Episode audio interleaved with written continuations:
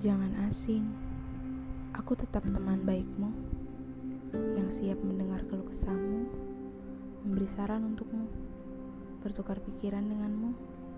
Bahkan, jika kau mau, aku siap mendengar kisahmu dengan cinta yang baru. Seperti dulu, aku teman baikmu.